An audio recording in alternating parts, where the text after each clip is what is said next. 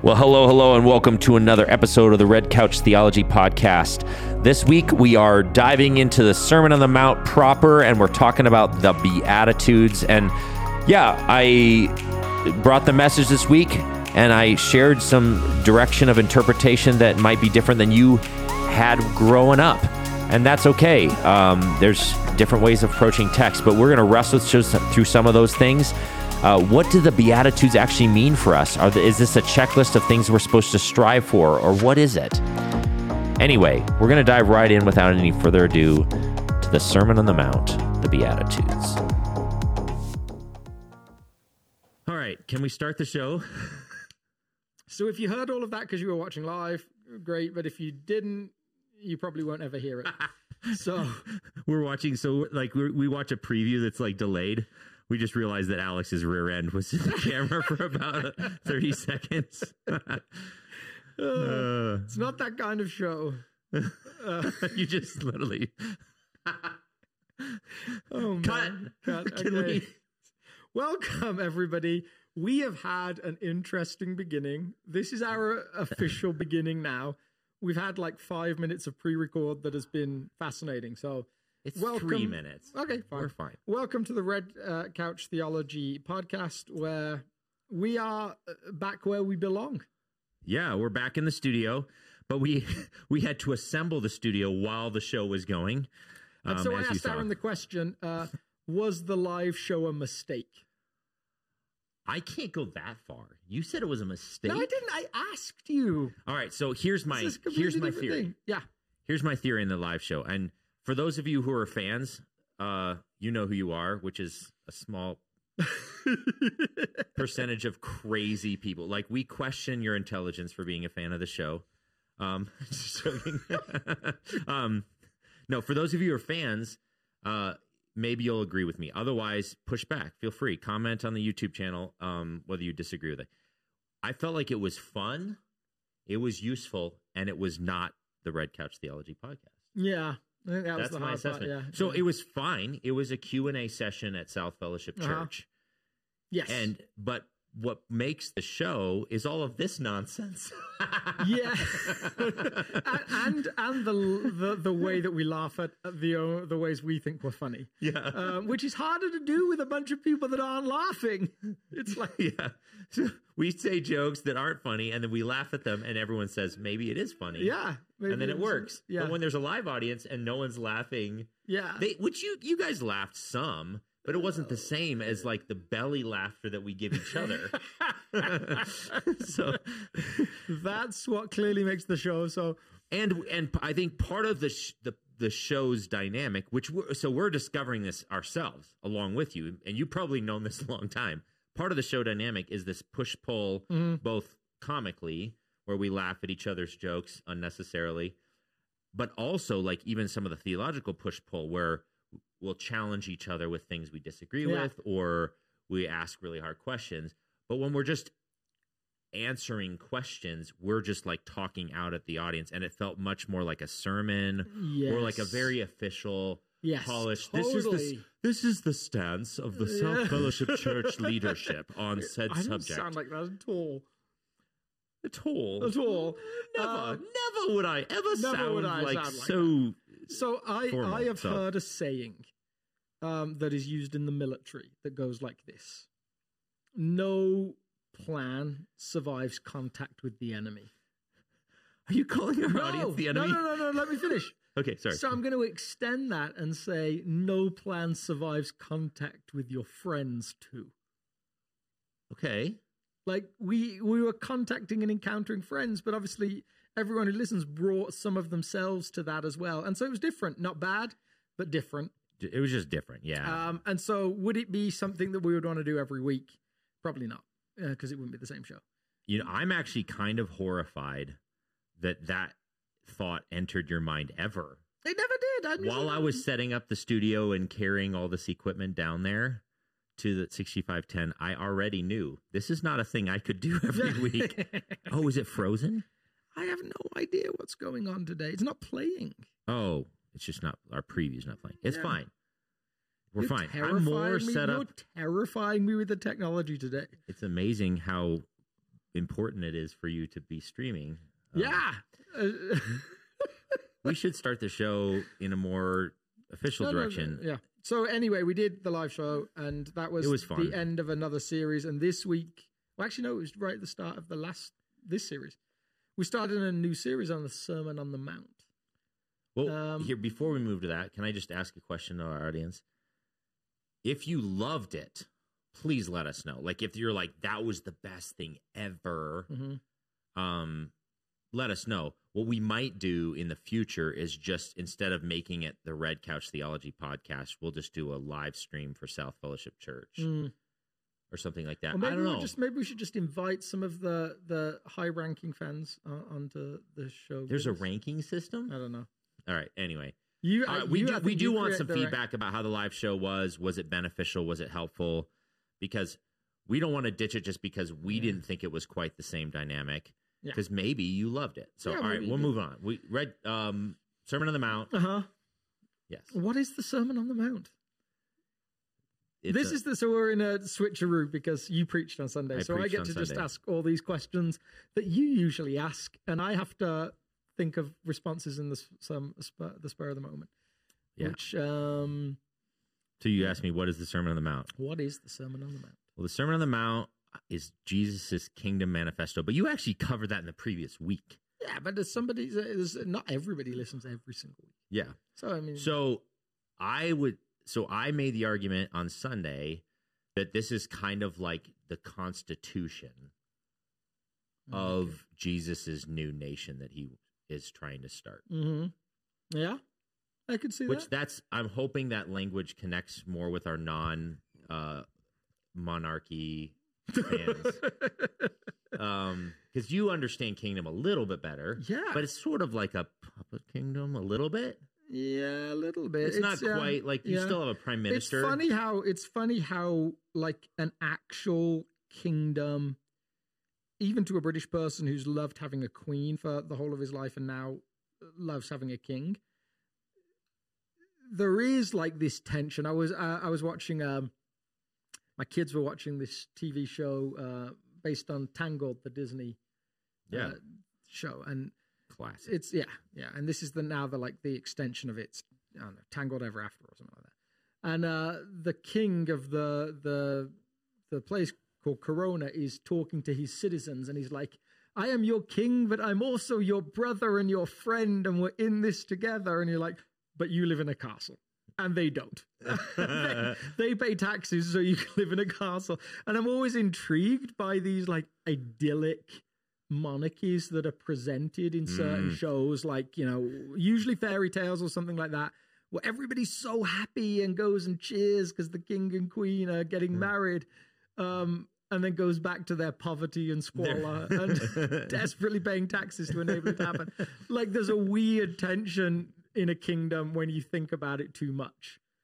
Yeah. Um, Just don't pay attention to the to the peasants in the corner. yeah. Now, now is it different than than our actual reality of like those of us that say we live paycheck to paycheck?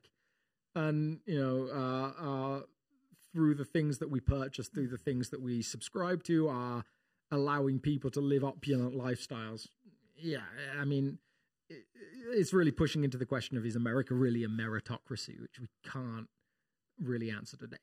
Um, but i do understand at least yes the idea of having a king but we all understand having something bigger like an overarching system that says this is the the constitution under which we live and constitution may be as good a term Yeah, which I even like referenced in the opening of the sermon. I talked about like these pretty iconic moments, both of which uh-huh. I think I actually quoted three significant, Yeah, yeah, two yeah. significant speeches, one document that was maybe partially a speech, the Emancipation Mhm. Proclamation. All three of them quote the Constitution. yeah uh, this iconic line that we, you know, we're founded on All this men are- principle that yeah. all men are created equal. Yeah.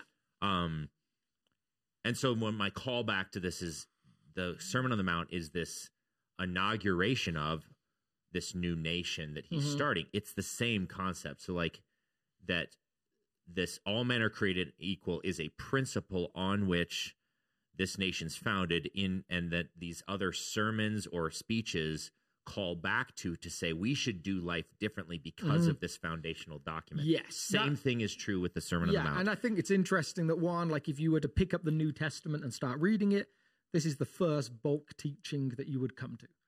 Yep. Like you'd open it.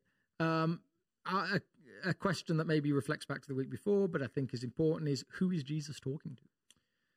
Yeah, so I explained Sunday that it's the, the island of the misfit toys, Yeah. right?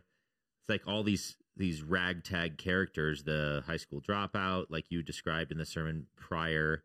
Which uh, again, I'll I said it on Sunday, but I'll say it again. Go back and listen to Alex's first week if you haven't yet, because I think the whole concept of bounded set, center set that Mm. you talked about is so unbelievably important for a conversation and so we have to think into those dynamics Mm. In order to engage the rest of the sermon Mhm. and so i'm like if you don't understand what i mean by center set or bounded set go back because otherwise you may just not jesus won't love you as much i, don't know i'm just joking this podcast won't love you as this much. went, this went dark real fast. Um, no, but please go back because I think it's so helpful. It's a framework of how to think Mhm. about things related to Yeah. Jesus's teaching. It's So- super helpful. So uh, fascinating, like little quirk of the Sermon on the Mount. Luke has a similar set of teachings. His are the Sermon on the Plain, um, which has always intrigued me in terms of like, is it the same sermon? Is it just that they're like, is the setting different intentionally? Uh, there's one thing to climb a mountain. Mountains have this spiritual connection. Plains have this nature of equality. Everyone's on the same level. Um, Which speaks to the purpose of maybe these two different gospels. yeah, absolutely. Like content. Lu- Lu- Luke will say, "Blessed are the poor." Matthew will say, "Blessed are the poor in spirit." And like, what's the difference? Is there a difference? All those Yeah. different questions. But but we're just trying to stick with Matthew's Sermon on the Mount that records like word for word. It seems everything Jesus said.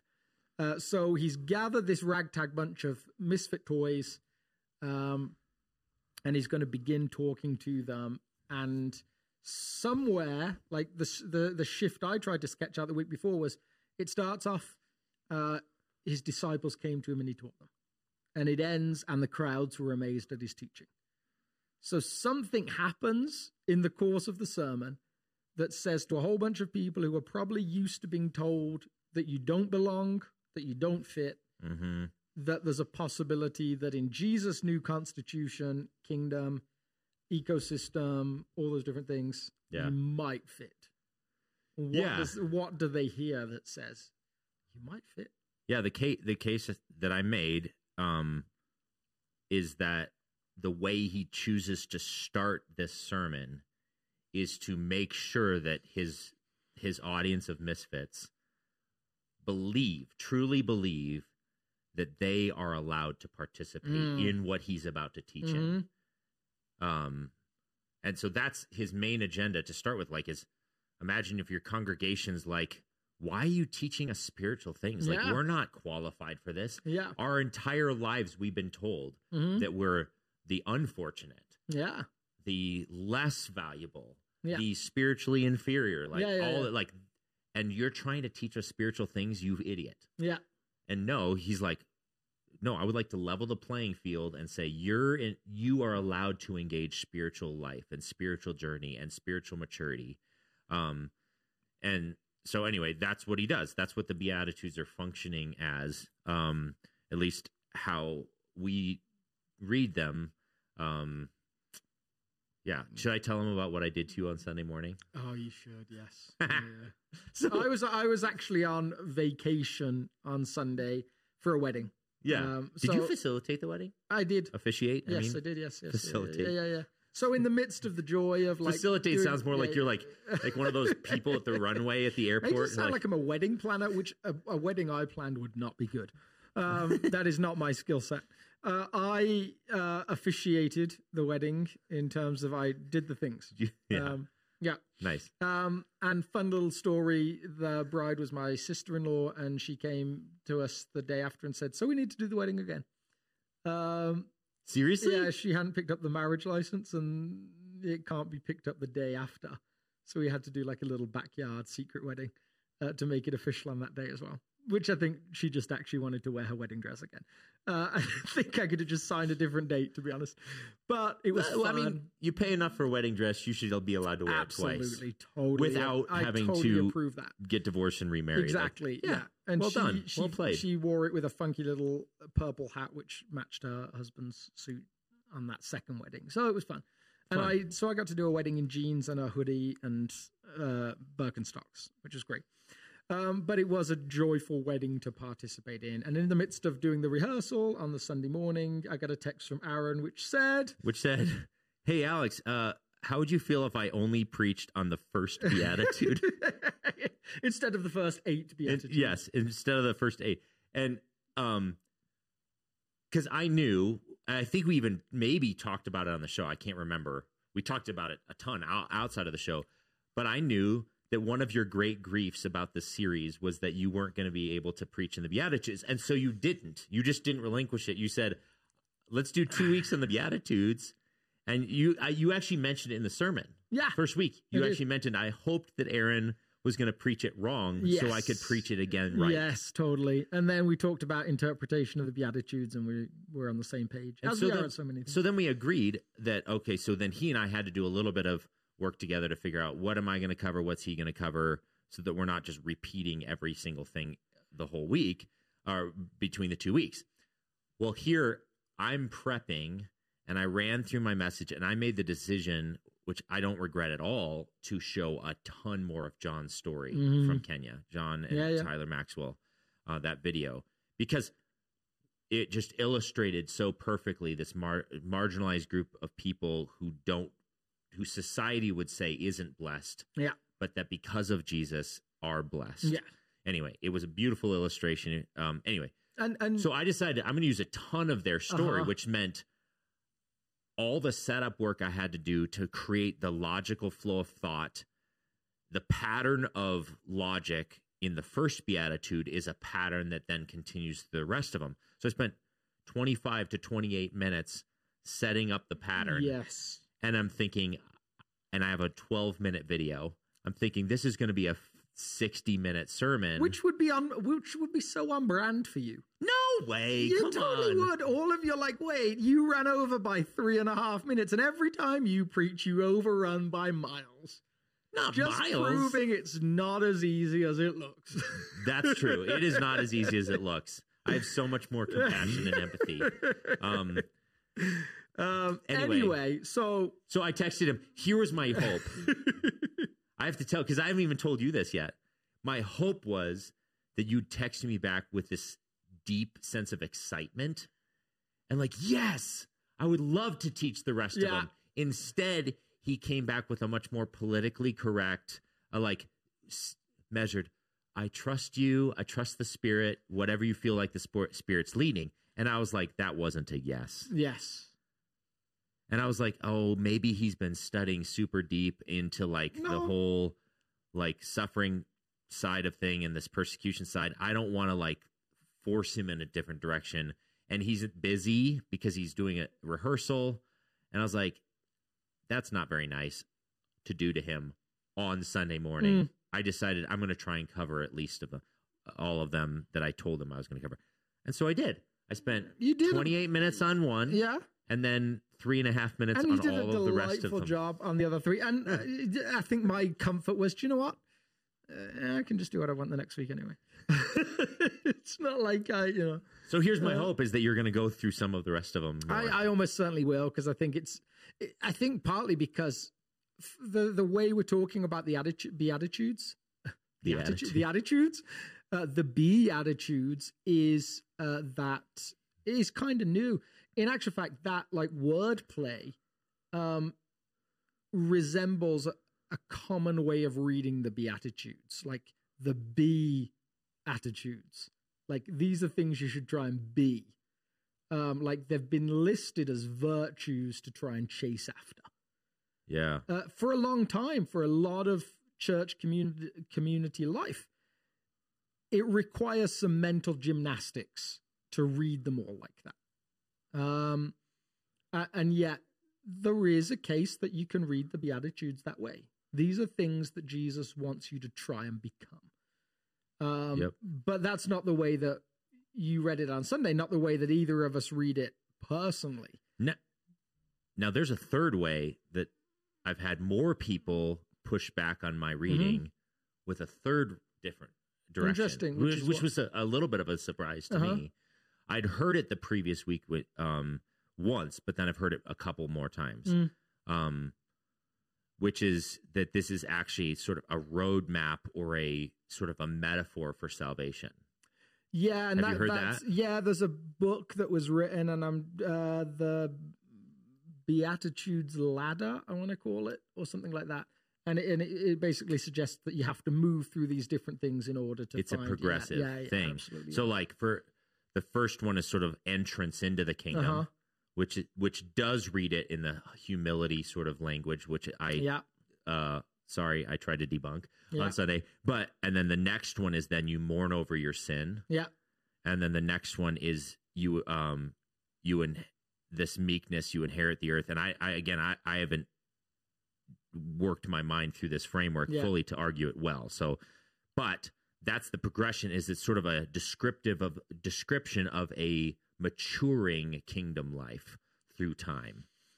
Um, yeah, and, and I heard more comments from those folks, um, than I did from the folks who said, "No, this is something you're trying to be." yeah. It's interesting. Well, which I mean, uh, I would say that both of them are tr- you're, you're trying to do something, or trying to feel something, or trying to experience something. Mhm. It's just one is progressive and one is uh, general. yeah.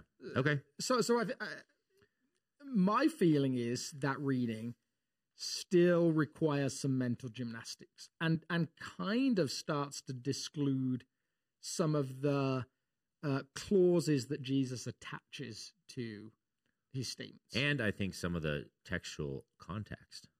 yes, So, so which yeah, so so I think I think to me one of the things I think you did really well, and I think is is at the heartbeat of my understanding of the Beatitudes is that the Beatitudes are specifically countercultural statements.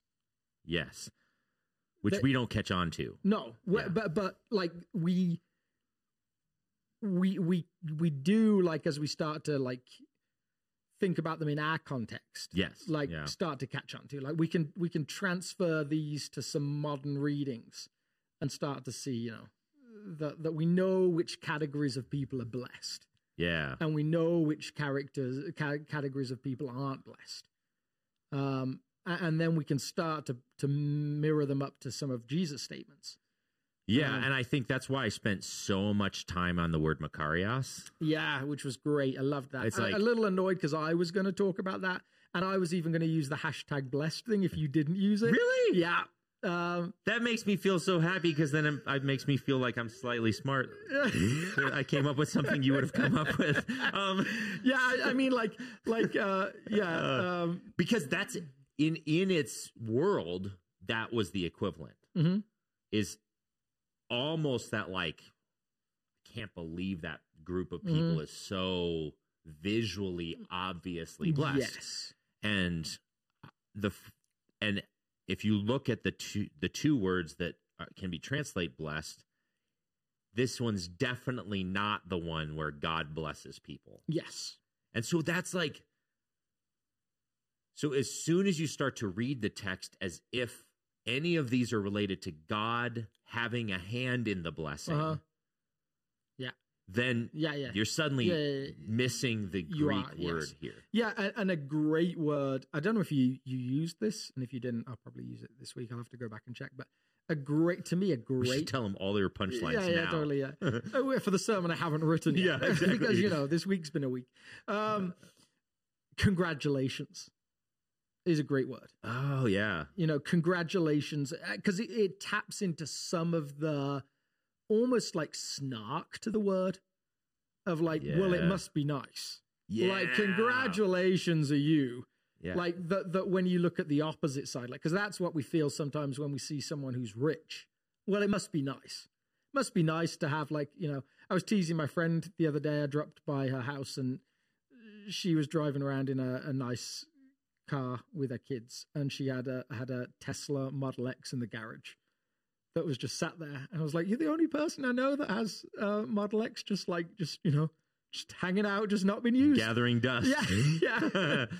and um, you know, uh, uh, and I'm uh, yeah, I love her. So Hashtag I'm- blessed. yeah, yeah, yeah. But but also like, congratulations, it must be nice. Yeah, you have Um, arrived. yeah, and and so there's the sum of that word that was in the language of the day.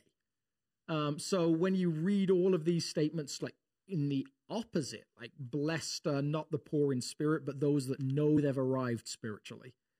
Blessed are those who are celebrating life because they have had everything that they wanted given to them.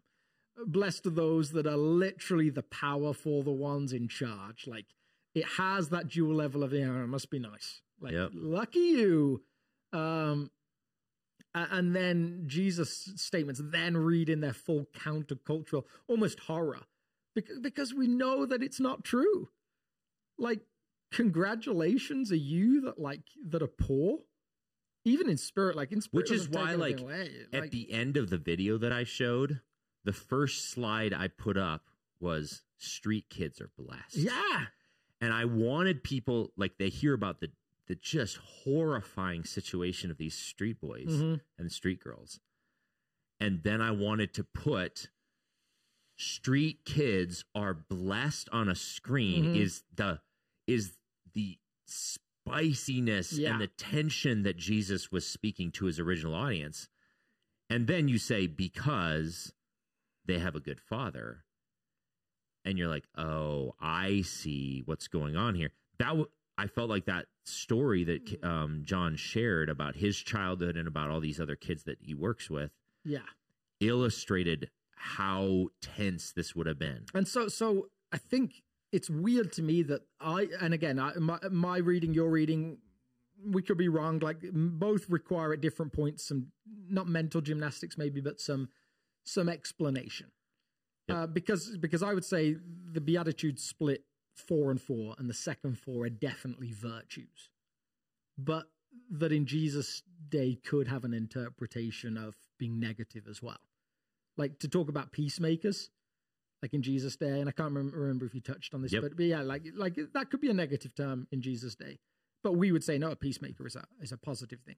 But but it's uh, curious to me that it feels like at times the church has caught onto the Beatitudes slower than people outside the church. So this is a song Simon and Garfunkel wrote in Yeah, which The- Dallas Willard quotes. seven. Does he? Yeah. Oh, no way. I didn't. I, that's not where because I heard it just because I like Simon and Garfunkel. Uh, so the the the song is called "Blessed." Yeah. Yeah, and uh, the They lyric, the lyrics are blessed are the meek for they shall inherit. Blessed is the lamb whose blood flows. Blessed are the sat upon spat upon ratted, Ratted on. on. blessed is the land and the kingdom. Blessed is the man whose soul belongs to. Blessed are the meth drinkers pot sellers illusion dwellers. Blessed are the stained glass window pane glass. Blessed is the church service makes me nervous. Blessed are the penny hooker rookers the cheap hookers the groovy lookers. Like he gets this whole mess of like no no jesus manifesto says welcome in regardless of where you are. Like not just you early risers. We've known the early risers are blessed for years. Blessed are the ones that slept in as well. Like welcome in because yours is the kingdom. Like that like Yeah. that counterintuitive uh, counterintuitive statement. And I, yeah, is just is just So good. stunningly Jesus. And to me lands on the one thing that you look at in the sermon that you could see moving a crowd from I don't fit, I'm island of misfit toys yeah, to oh, I, I might be welcomed into this thing. yeah. And then like I what I love, and we don't get to get to this till the week after next, is that then to all these people, he says, You are the light of the world. oh, And at that moment you're like, What? yeah. Dude. Yeah, you know, and like I said, I hinted at a couple times in the message. It's not like he leaves them there because he's about to say some Yeah, pretty totally. intense stuff. Yeah. Um, stuff that makes me squirm in Yes. my seat. Um, it, it, he doesn't leave them there, but it is shocking that Mm. he's even talking to them as Yes. a rabbi figure. yeah. Um, I, I'm intrigued as we push on to the like the one I'll talk about this week, and again, not not had space to write anything yet, but um, or other than like a few notes, but how the disciples heard something like "Blessed are you when people spit upon you and persecute you for my name," because like there's a thing happening. So to me, I think they're like in this moment where they're like, "Wait, what?" Like, no, this is going to be good, right? Like, we're changing the world here. You like, invited us. This is amazing. We're here. in. Like, we're on a mountaintop, and it's going to be great. and You're painting this glorious picture. yeah, and then Oh, there's spitting involved. yeah, yeah, yeah, yeah. Like- and not just like the spitting where you spat in someone's eye and it healed them, but like, yeah, th- there's this like movement towards yes, we're invited in, and then this recognition that that's also a separate thing to the world's invited in. Yeah. Jesus isn't saying you now belong to the in crowd in the world around you. Yeah. Jesus is saying I've created this thing that is is for you, um, but people won't get it. So, uh, two things. One, can I share a little bit of a tension I had uh, pre- prepping the message, and then we should probably get to the questions. Yeah, yeah. What was the tension? Although we started already answering. was some of the what was the questions. tension other than you thought? Yeah, I might just preach a different sermon than the one we discussed. I was like, should I throw my boss under the bus? yes, I should. No, I'm just joking. Wait, how's Teresa involved in this? That's awesome. Um, so he, here's what it was. As I have been processing this, I'm such a verbal processor. I Mhm. process with several different folks. I realized this text is near and dear to anyone who's been following Jesus. Sometimes to even like we just read it from Simon and Garfunkel. Mhm. It's kind of near and dear to Mhm. anyone who's grown up in a Judeo-Christian Yeah. world, but especially for someone who's been walking with Jesus for their whole lives, um, most people know that they're supposed to like this Huh? text and have read it their whole lives and have probably heard 50 sermons on this. Mhm. And let's be honest, probably the majority of those sermons did not read it the way I did Mhm. on Sunday. Mhm. And so as I was approaching this and I was realizing this is one of the barriers for people to hear the message that I'm preaching and the and the way that we're approaching the text here at South is not just the logical the Greek words, Mhm. it's not just the argumentation of it. Mhm. There's some there's some um what's what's the word? Some like uh legacy to Mm. this text. It's not it's not the right term I'm looking Yeah. for. Uh, nostalgia. There's Ah, almost a nostalgic good. Yeah, dearness. Yeah, yeah, some roots, some like yeah, yeah. And so even if they agree with me, they're a little bit sad. Yeah, I could see. And I talked to several, two people specifically, who said, You've made me think, and I'm almost a little bit sad that you might be right. Yeah, Which was that, yeah. interesting. Wait, which is interesting because I first came across this reading of the Beatitudes about 15 years ago in a sermon that referenced divine conspiracy, which I then went and bought and read. So, and I think Dallas wrote that like more like 17, 18 years ago. Um, and so to me, it was pure excitement. When I heard it read this way, I was like, oh, that makes so much more sense than me trying to figure out how I'm supposed to like being poor. Because I've been poor. Wasn't that fun? Uh, like, I, I, I didn't really get it.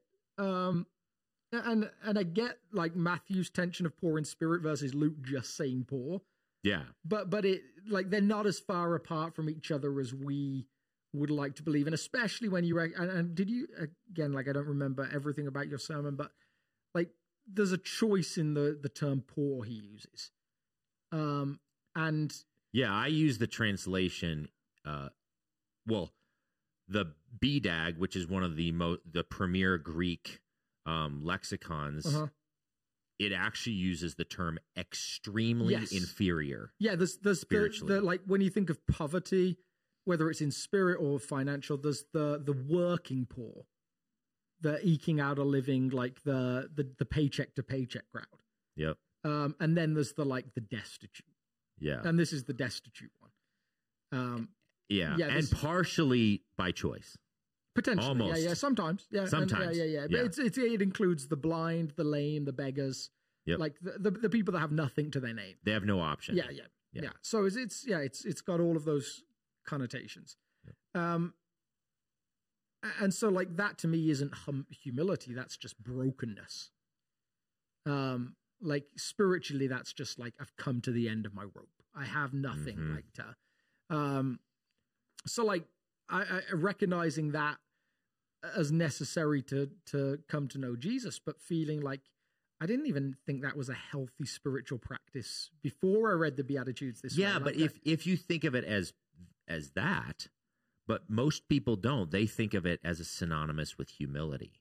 So I recognize my spiritual need, yes, and that's my recognition of spiritual need causes me to cry out for God's mercy, and yes, therefore it's a virtue. and and then and then like the tension is like, is it only useful for that one moment? Because I think what's happened to the American church is like we used to call it like the dead dog theology.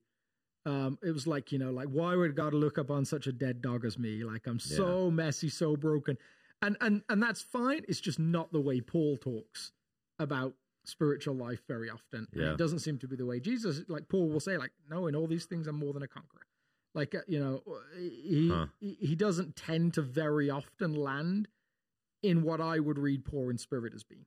Yeah. Um, uh, and, yeah, and my uh, other argument I made in the sermon is that like if that's what he was trying to communicate, there are so many better Yeah, Greek words to absolutely, yeah, yeah. And I even referenced another text in the book of Matthew Uh-huh. that does teach that That the whole humility posture as a, as a means towards grace so or something. What's but yeah, fascinating is there are other blessing statements like this from the first century. Like, as in, like, sorry, there are other like lists of blessings from the first century. don't give away all your good stuff from Sunday. But no, Uh, I'm sorry. yeah. I, yeah, maybe, maybe this will be in there. no one Um, needs to show up now. on Sunday. Yeah, yeah. but but but like th- they say things like like blessed is the man who gets to sit and watch his children play. Uh, blessed is the man who doesn't have to plow with an oxen and an ass. Like they're they're they're all like about like having a family, having That's almost the equivalent of the Tesla like yeah, gathering yeah, to- dust, right? Yeah, You're yeah, yeah, yeah, yeah, yeah, yeah. Blessed is the man who doesn't have to have a car he doesn't like. Um, the, the these are like the normal blessed statement, and that's what to me throws Jesus statements into such stark like it's so much in the counterintuitive sense. Like Yeah. so, so to to I, I have no problem with people saying I believe he's trying to do something really clever and kind of abstract around a ladder to salvation yeah. it just feels out of place with the rest of the sermon, Which I which I, is so hard hitting and on the nose. Like it's so like goes for the jugular. yeah. Um, And I, we could have a whole conversation. We've had plenty of conversations on the show in the past about exegesis and healthy biblical interpretation. Um, and maybe it's we don't have time to go into that probably in this episode. It's already forty. What? Um, that's what we do. It's what we do. we haven't even got to the questions. Yeah. Um, is that 40 from the real start or from the first start? That's probably from the not from the, re- the Ah, real so start. we're only at like 30. Yeah, we're doing great. Um yeah, so like the the first goal of good exegesis is to inter- determine what the original author or speaker Uh-huh. in this case was trying to communicate to the original Mm-hmm. audience and then you start to make the the bridge to the Mhm. modern context and i feel like um i'm like i said with you i'm quite comfortable with some that the scriptures are meditative literature that that the holy spirit can bring out Mhm. powerful meaning and purpose and Mhm. teaching um, in a text that may not be in alignment with Mm-hmm. that original audience intent and authorial intent concept. Uh, I'm I'm actually okay with that. Uh, I'm more okay with it in the Old Testament because I think that's also what it was intending to Mhm. do. Uh, in a didactic setting or a gospel setting, it's a little bit trickier to make that case exegetically. But the point is, the more metaphorical this is a roadmap to salvation reading it does almost uh, neglect the context more Mhm. who's in the audience Mhm. What's the momentum of Mhm. the book of Matthew? What's Matthew trying to accomplish in his Yeah. particular gospel? Why is he saying it now versus then? Mhm. It's a whole momentum and flow of context. Mhm. Then you're like, oh, and then this section we're going to pull out and make it this whole metaphorical Yeah. thing that's sort of a spiritual roadmap thing. And then let's go back to reading it more straight Yeah. in context. Yeah, yeah, yeah, yeah. Anyway, Yeah. But uh, yeah, great job. I could be Sunday. wrong. It was such a fun, like, uh, fun intro to these ridiculous statements yeah, that Jesus makes if they're read that way. Like yeah, again, like to a whole bunch of people, so much like, yeah, I don't know about that, but to a whole bunch of people, like really good news. Which yeah. is the, that's what I love about it. Like read this way, the Beatitudes are really good news. Yeah. If you're a Um, misfit toy or you've ever felt like a misfit toy. really uncomfortable news for some. And this is something I've been wrestling with recently. I heard this guy say, I can't remember, maybe we even talked about this on the podcast. Um, he talked about how Christians, we did talk about it, like Christians are so comfortable with grace in retrospect. Hmm. Like we love having people in our community that are the, the, the some of the things Simon and Garfunkel wrote about. Like we're all for the meth uh, drinkers, like when they've stopped doing it, but when they're still doing it, yeah, that's an uncomfortable invite. And yet Jesus' invite is like, no, come in, you guys. Like, welcome in, you crowds. Like that's surprisingly good news. Um, Yeah.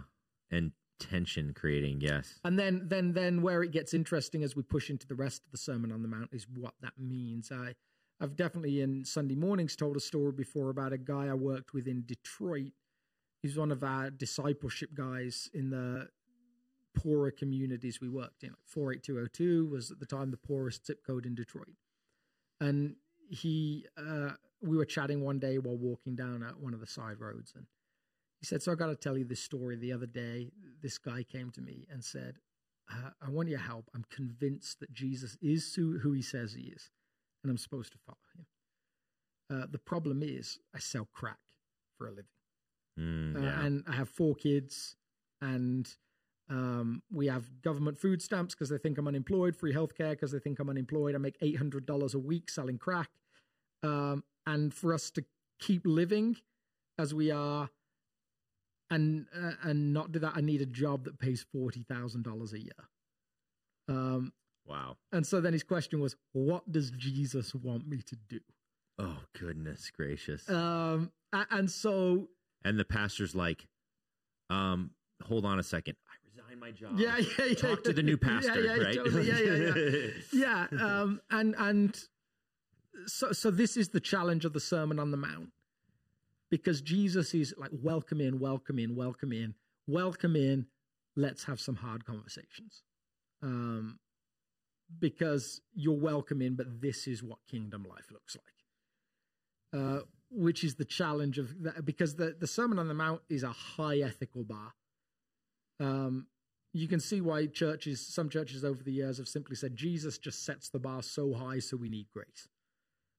But but there's Yeah. no implication that he doesn't expect us to look more like the people he describes in the sermon. yeah, I've heard it described as like, you got to get them lost before you can get them saved. Yeah, So the, the Sermon on the Mount is just there so that you realize that you can't do it alone. yeah, yeah.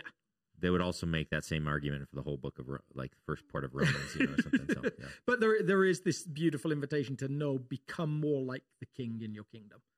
Um, start to copy his behavior.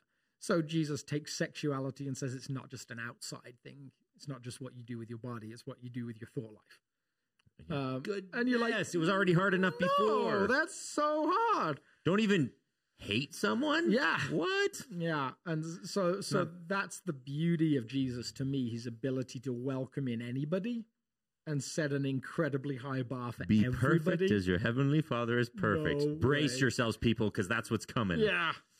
Am I preaching that week? Oh, I hope Almost so. certainly. Yeah. anyway, what are the questions? Questions. So I'm going to read all of them Okay. because I had the privilege of meeting and having a chat with the person who sent all of these questions. Shout out to Mark. That's right. Sorry, Um, Mark. Awesome. Uh, and he was, I think it was b- brilliant questions. uh, and he's so funny. Like he's he's got a great sense of humor. And so this first question is super and a Michigan playful. football fan, so Yeah. I like that too. This first question is super playful. Um, and he's saying, uh, you guys quoted Dallas Willard. Um, both it's he's been quoted by both Alex and Aaron. The reviews on Amazon make it sound like a waste of forty-seven dollars for a normal person to read. Would a person with an engineering degree get anything out of this book, or should we just continue learning about him from quotes quoted slides? He's so funny. So- like you have to know Mark to know like this is definitely cheeky and Yeah. he's being playful here. But also, my, my first thought was if you're paying $47 for the Divine Conspiracy today, you're definitely overpaying. yes, you probably are. Like, you can get it used for like three bucks. and the reviews on Amazon are probably a um I don't know, I haven't looked at them, but I can totally understand why I said totally. I can completely understand why uh, a lot of people might review Dallas Willard's stuff uh, negatively because goodness gracious, it's like mental you will burn more mental calories reading Dallas Willard I than think- a lot of I, folks. I mean, I think the Divine Conspiracy is a pretty gentle read for the most part. Um, and I this is how I described it to him. I said it's not that it's the sentence is hard to read. It's Mhm. not like he's saying some really big theological word. His sentences are actually very straightforward. yeah. The problem is the concepts are so abstract Mm, that he'll say something and you're like, I will think about that for Mm. one week. mm, And then I will understand what he means. mhm, The sentence itself is very self evident mhm. but it's so dense in its im- implications that you'll read like one chapter and then chew on it for a month Yes. and then read the next chapter and chew Totally, on yeah. it for a month. Yeah. Um and so in that sense it's dense. Mhm. Yeah, I, I think that's like the he. Have we talked about this story before on the podcast? Again, it's been enough episodes now, but um, I think it was John Ortberg said that there was something Dallas Willard said um, that just like it's it's a brilliant like new thought, and he said he said that was it. It was on it was on uh, on Hurry. Um, he said I I went to Dallas Willard and said, "What's the one thing I should be like processing?" and and Dallas said like r- the ruthless elimination of hurry is the most essential spiritual practice In our day, in yeah. our day and he said but he, he said like in the original context he said as he went to him he said i got my pen ready to write down whatever he said uh, and he said like i always get my pen ready whenever i speak to dallas he said i have seen his wife write down something he said like on a spiritual level in the middle of a conversation he's like my wife does not do that when i talk like Yeah. that's just not a reality for me but this guy just had a habit of dropping bombs um, Yeah. out of nowhere um, Like, So one of my favorite little books that I have is the Dallas Willard Dictionary. yeah Because one of Dallas Willard's greatest gifts, spiritually speaking, I think, was defining terms. yes like he had a way of defining biblical ideas and stuff um, like a dictionary would Mhm. but in a way that makes you really um, think and process and it showed up in last week's episode Yeah. actually in our live thing where I when I gave the definition of the kingdom of God which you said Mhm. was was the same as the definition you gave um, the, the, the range of God's effective yeah. will I love that definition. It took me a while to consume it but it's a once you do you're sort of like that definition has changed my life. Yes. Because it helps me access yeah well the, I, I mean the Yeah. ruthless elimination of hurry. John mark comer actually wrote a book called the Ruthless- ruthless, elimination of hurry and when i read the title i was like i hope you're paying royalties. Yeah. Because that's like yeah i was in class the other day at seminary and someone said the ruthless elimination of hurry and and another person said oh yeah like john mark comer and i said uh-uh like dallas willard Dallas Willard said that long before, and I said John Mark Comer's like making a killing on this, and I love John. Like Yeah. John Mark Comer's yeah awesome, brilliant yeah yeah and he would totally admit that it was Dallas Willard. It's all in there, but uh, somehow he's more famous for the statement than Dallas Willard is, and that just happens even though it's a right? direct quotation. um, So I think get it, read it. You can you probably find it for three bucks. Um, and if you don't yeah. like it, I will refund your three bucks, yeah, but no more than three bucks, and only for Mark, nobody else. um, all right. what was his other question? I can't right. afford three bucks for everybody. This is the I, this is the um uh the main body of the question.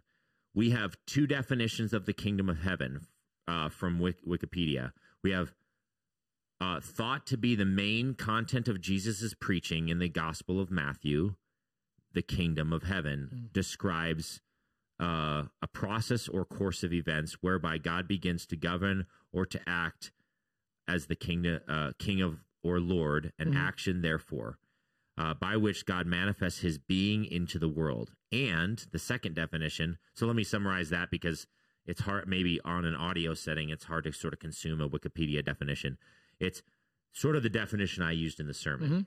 It's the rule and Yep. reign of God Mhm. in the world and it beyond. Mhm. That's the definition I, sort of use. And then the second one is God ruling in eternity. Mhm. Um, Aaron kind of discounted the second one by saying Jesus uh, claimed that the kingdom of heaven is at hand. But some of the Beatitudes seem to point towards the second definition. In other words, heaven when you die, which is the way I referred to it in the sermon.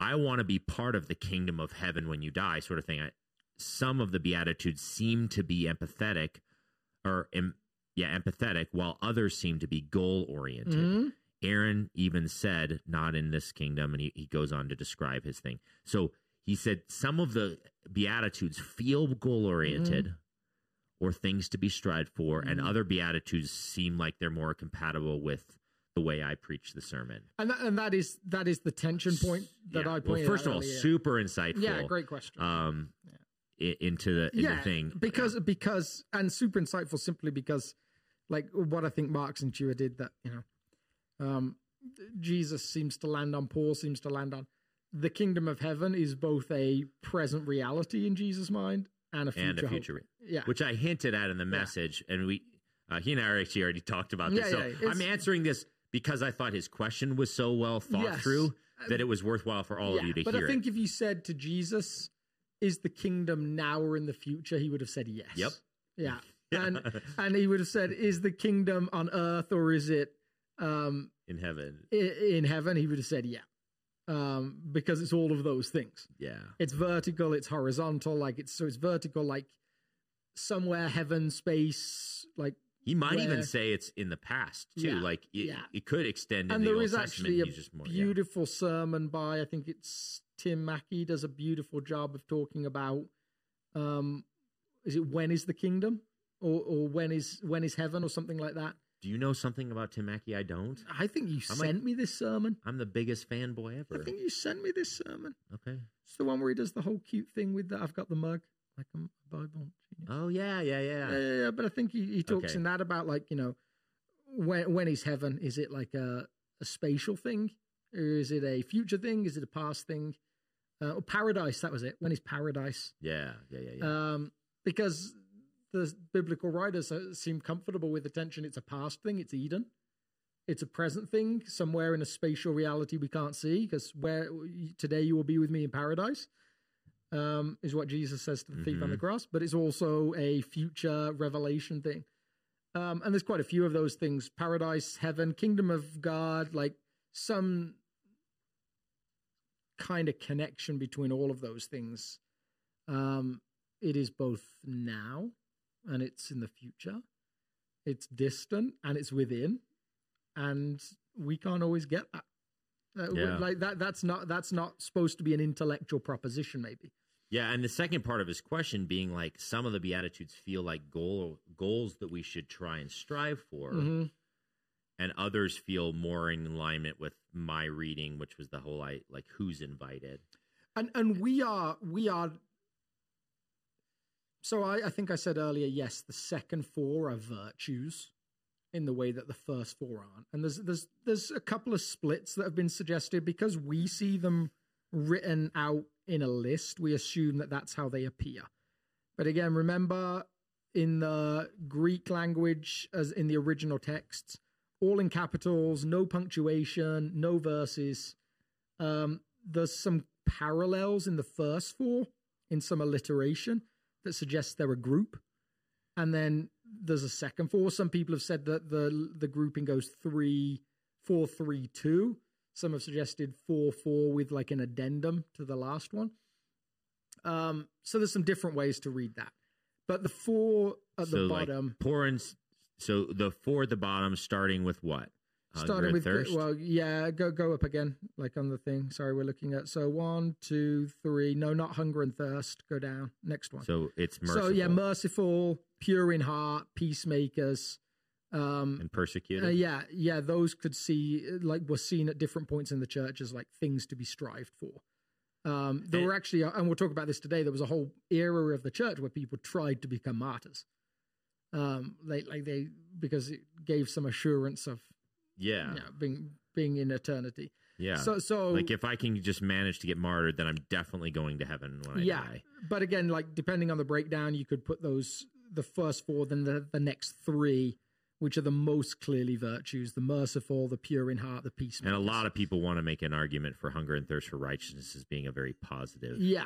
thing, so yeah. so they could be seen as virtues. They are not then necessarily goals to chase.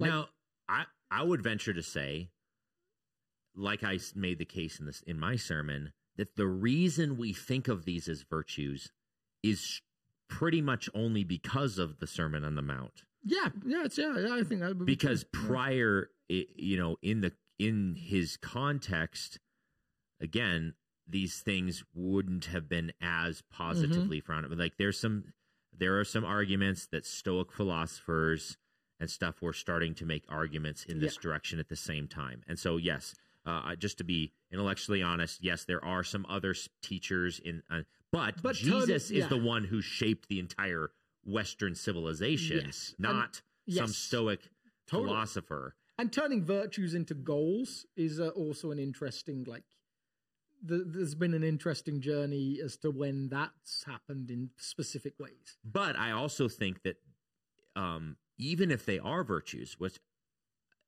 even if they are virtues, they're only virtues because you're invited into the kingdom, Yes. not the other way around. and they could all be in the context of the first century so like you know blessed are the merciful like congratulations to the merciful yeah, it's kind of like yeah congratulations to the guy that can't even slit a roman's throat when he comes across him in a dark alley like congratulations to the guy who's so merciful he won't even stand up and defend his nation we saw that in in vietnam like in the like during the draft with the conscientious Yeah. objectors congratulations to the ones that like that don't really love their country and won't really fight for it like it, it, the- there's a snark side that that could be read into um well, yeah, not that Jesus is saying it in that way. Like Jesus, again, surprisingly counterintuitive, countercultural, but but someone could use these words in the the context of the day in a way that's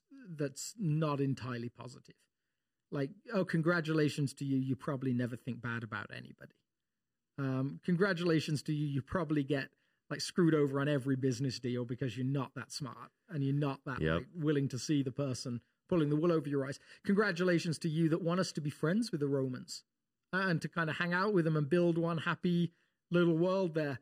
Um, congratulations to you because you want just an open border. You want to welcome anybody in. Like there's there's ways you can read those things in the context and and they're not entirely positive at all. I think you should preach on all these again because I feel like we need to linger there longer. So Um, if I'm if I'm allowed to put in votes for this coming Sunday sermon. I love it. A democratic system to sermon writing. with one voter. I feel so powerful. Um, but so uh, I, but I also would venture to say, part of the reason we feel like they're goal oriented is we have come to see these as virtues, but they're only virtues if you uh, if you can understand the beauty and the invitation of the gospel. So the only safe way to be merciful is Mhm. to be a kingdom person Yeah. person truly yeah. if you if you want to genuinely exercise the maximal level of mercy Mhm. it's unwise unless you have a god who will show you mercy Yeah. the only way you should have this pure pureness of heart out like if you're outside of jesus's way of thinking um this pure of heart that he's describing here isn't a virtue until like perfectionism Mhm. right like you should have a perfect standard for everyone and Yeah. yourself. Yeah. Yeah. That's so mean to the people around you to Mhm. be a perfectionist and expect everyone to be yeah, perfect. totally. Yeah, yeah. But if you say, "Oh, I can satisfy my per- my perfectionism by looking at the perfection and the kindness and Mhm. the goodness of God," Mhm. Again, these these virtues are only virtues if you factor in the way of Jesus. Yeah, I, I mean, I think one that we we didn't get a chance. Maybe I'll get to it in the sermon, but we we didn't get a chance to talk about today. That pushes me massively in the direction that you're talking about is, uh, blessed are those who hunger and thirst for righteousness, for they will be filled. Because to us now, like righteousness has become like being like God. Um, Yeah. But the word has so many connections with justice. Um, like the social activist or something. Yeah. like like the the one that hasn't received justice. So like it's it, uh, the most natural reading in its first century context would be blessed are you when you feel like you've been denied what is rightfully yours. Like blessed are you when you're knocking on the door of the judge who's not answering your calls anymore. Yeah. Blessed are you when your your your husband ran off with his mistress and took everything you owned with you. Blessed are you when like dot dot dot dot dot like on and on and on. Um because we know those people aren't blessed. Like and and yet counterintuitively Jesus says no, even you. Um Yeah. which is is just uh it's just magical. And I think this last question we can just um, go through rel- relatively quickly. But he's he said because I feel like we've already answered most of these questions in the course of the rest of the episode. But is the poorest in spirit somebody who tries to make goals to be poorest in spirit? I'm struggling with the message I sent last night over. so yeah, um, so and I think we already hinted at this. Like again, being poorer or more destitute in spirit doesn't get you anywhere. Mhm. Um, that's not the point. This isn't a being being the attributes of the beatitude isn't a lever that you pull. Mhm. It is If. I get poorer, then I get more kingdom. It's not a if lever. I get mourninger, Yeah. then I get more comfort. Exactly. It's not a lever. It's not a tool that you wield. It's not a lever. It's not even a lever, which is the only way to say that word. Uh, and on that, and on that bombshell, um, yeah, I love it. So tune in next week when we talk about the Beatitudes again. I love it. See you See guys. y'all, Bye. and I've got to find the end button. Bye.